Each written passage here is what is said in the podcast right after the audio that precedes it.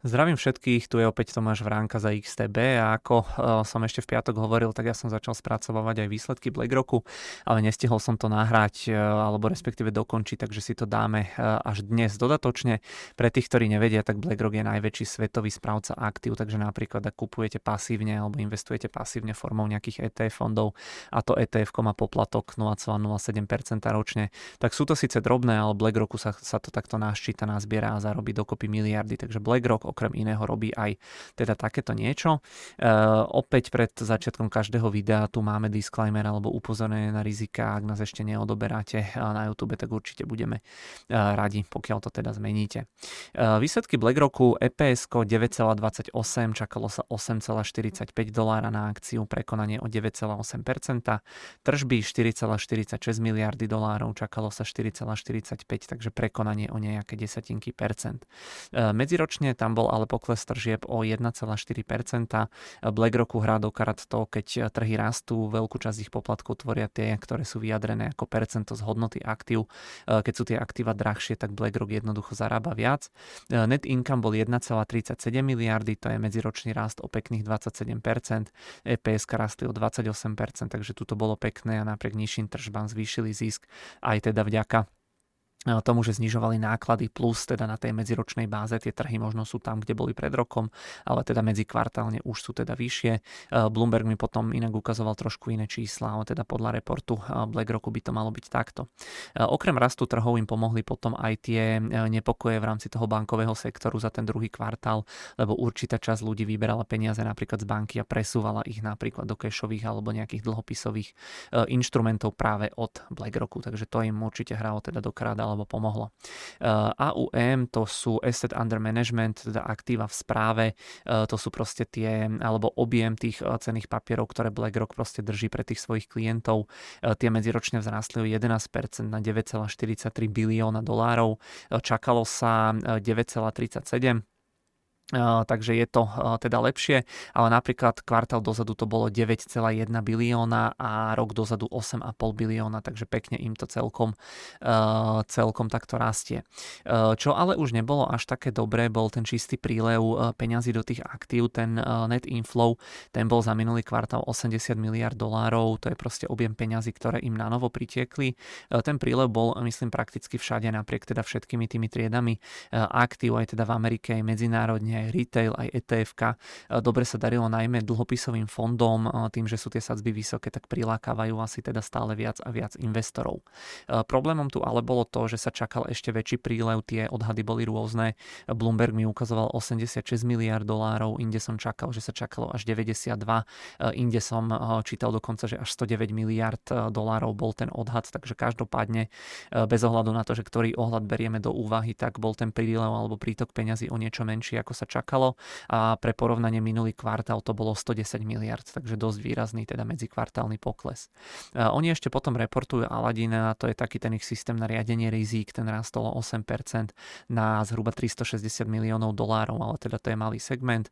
No a BlackRock sa dostal do médií celkom vo veľkom pred pár týždňami, lebo žiadal o schválenie prvého spotového bitcoinového ETF, ktoré by v podstate trekovalo alebo teda kopírovalo ceny toho bitcoinu ako takého. No a čo sa týka nejakého výhľadu, výhľadu, tak dokarat by firme mal hrať e, celkový rozmach a rastúci záujem o investovanie. Mínus je zase ten konkurenčný boj napríklad s tým Vanguardom, e, keďže to tlačí marže smerom nador, nadol. Tá firma je teoreticky taká alternatíva k etf ja vám to potom ukážem, ale teda výkonnosť tých akcií je veľmi podobná ako etf na S&P 500 a sú teda aj také veľmi podobne ocenené. Takže BlackRock, e, veľký hráč v oblasti pasívneho investovania a teda aj, tou, aj dokonca tými jeho akcií akciami alebo hodnotou akcií, tak je veľmi podobný tomu etf. No a čo je tam ešte zaujímavé je to, že BlackRock odkúpil spätne akcie za 375 miliónov dolárov, to je asi 0,35% a dividendu vyplatili za minulý kvartál z myslím 5 dolárov, to sú nejaké 3% ročne, keď to prerátame. No a teda tie výsledky boli celkom fajn, osekali tie náklady, tie zisky neboli zlé, ten prílev peňazí ale zaostal za tými očakávaniami, takže akcie reagovali miernym poklesom o zhruba 1,5% ešte teda v priebehu piatka, takže toľko toľko asi k tomu BlackRocku. Keď sa potom pozrieme na čísla, tak tu máme tie kvartálne výsledky. Vidíte, že tu je ten mierny pokles tých tržieb. Net income ja som spomínal trošku väčší, ale teda Bloomberg má nahodenú takúto nejakú hodnotu. Každopádne na tej ročnej báze vidíte, že sa očakáva za tento rok nejaký taký mierny rast tých tržieb, potom poklese za tie minulé roky. Ale ako som spomínal, je to veľmi také ovplyvnené tým proste, čo sa deje na tých trhoch, pretože keď tie trhy rastú, tak jednak ľudia majú väčší záujem o to investovanie, ale teda pochopiteľne aj BlackRock má viac peňazí tých výkonnostných nejakých poplatkov. Ešte tu potom máme, alebo som vám nachystal aj graf objemu alebo vývoja objemu aktív v správe. Vidíte, že postupne pomaličky to takto rastie, až možno na nejaké výnimky tu vidíte, že prišiel ten COVID, aj, že sa hodnota tých akcií, aktív stvrkla, potom to rástlo, potom zase tu bol teda ten pokles jednak tým, ako tie trhy poklesli a jednak teda asi aj tým, že kopec ľudí tie peniaze vyberalo, ale teda vidíte, že pomaličky sa opäť dostávame k tým nejakým 10 biliónom amerických dolárov. Tu sú potom tie čiastkové čísla, čiastkové metriky, to asi nebudem komentovať, tu vidíte ten čistý prílev, že ako to teda bolo v rámci tých jednotlivých segmentov. No a tu som vám ešte nachystal dva grafy. Prvý je vývoj akcií od za posledných 10 rokov. BlackRock je tá biela čiara, S&P 500 je teda tá oranžová čiara a vidíte, že ten total return je úplne rovnaký 215 versus 219% alebo naozaj skoro rovnaký.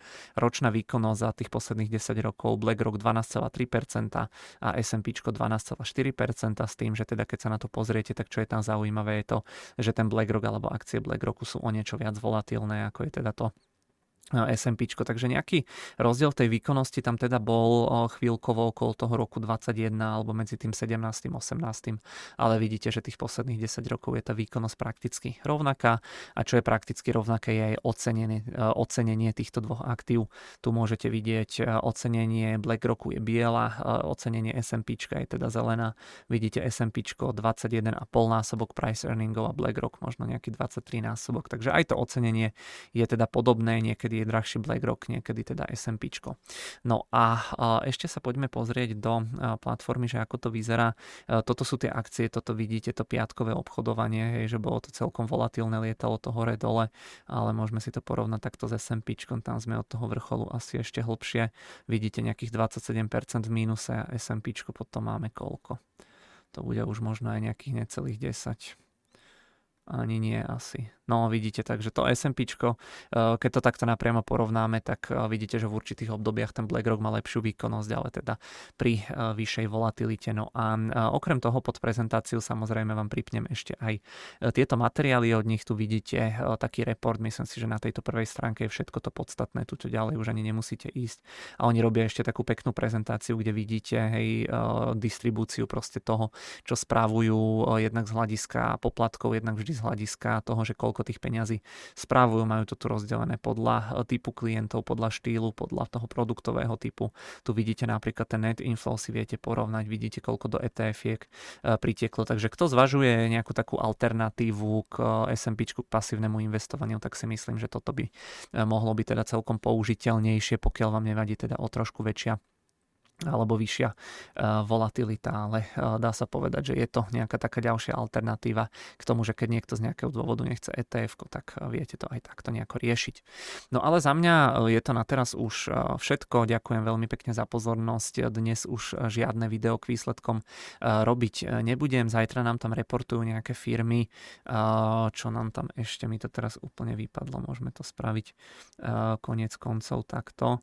Tuto máme výsledky zajtra. Áno, zajtra máme Lockheed Martin, teraz pozerám, takže môžete, e, môžete sa tešiť na toto. Určite spravím banky, už robiť nebudem. Potom v stredu e, vám zase spravím ASML jedno video a potom v stredu večer reportuje Tesla Netflix, to znamená, to si dáme vo štvrtok a zase vo štvrtok reportuje TSMC a Johnson Johnson. To vám spravím zase v piatok, takže koľko? 1, 2, 3, 7 videí sa asi na 7 videí môžete e, tešiť tento týždeň. Takže toľko, toľko za mňa. Ďakujem ešte raz veľmi pekne za pozornosť. E, ešte raz pripomínam možnosť prehratia si našich predchádzajúcich videí alebo teda toho, že nám môžete dať odber na e, YouTube. E, dovtedy pekný deň teda prajem. Nech sa darí všetkým.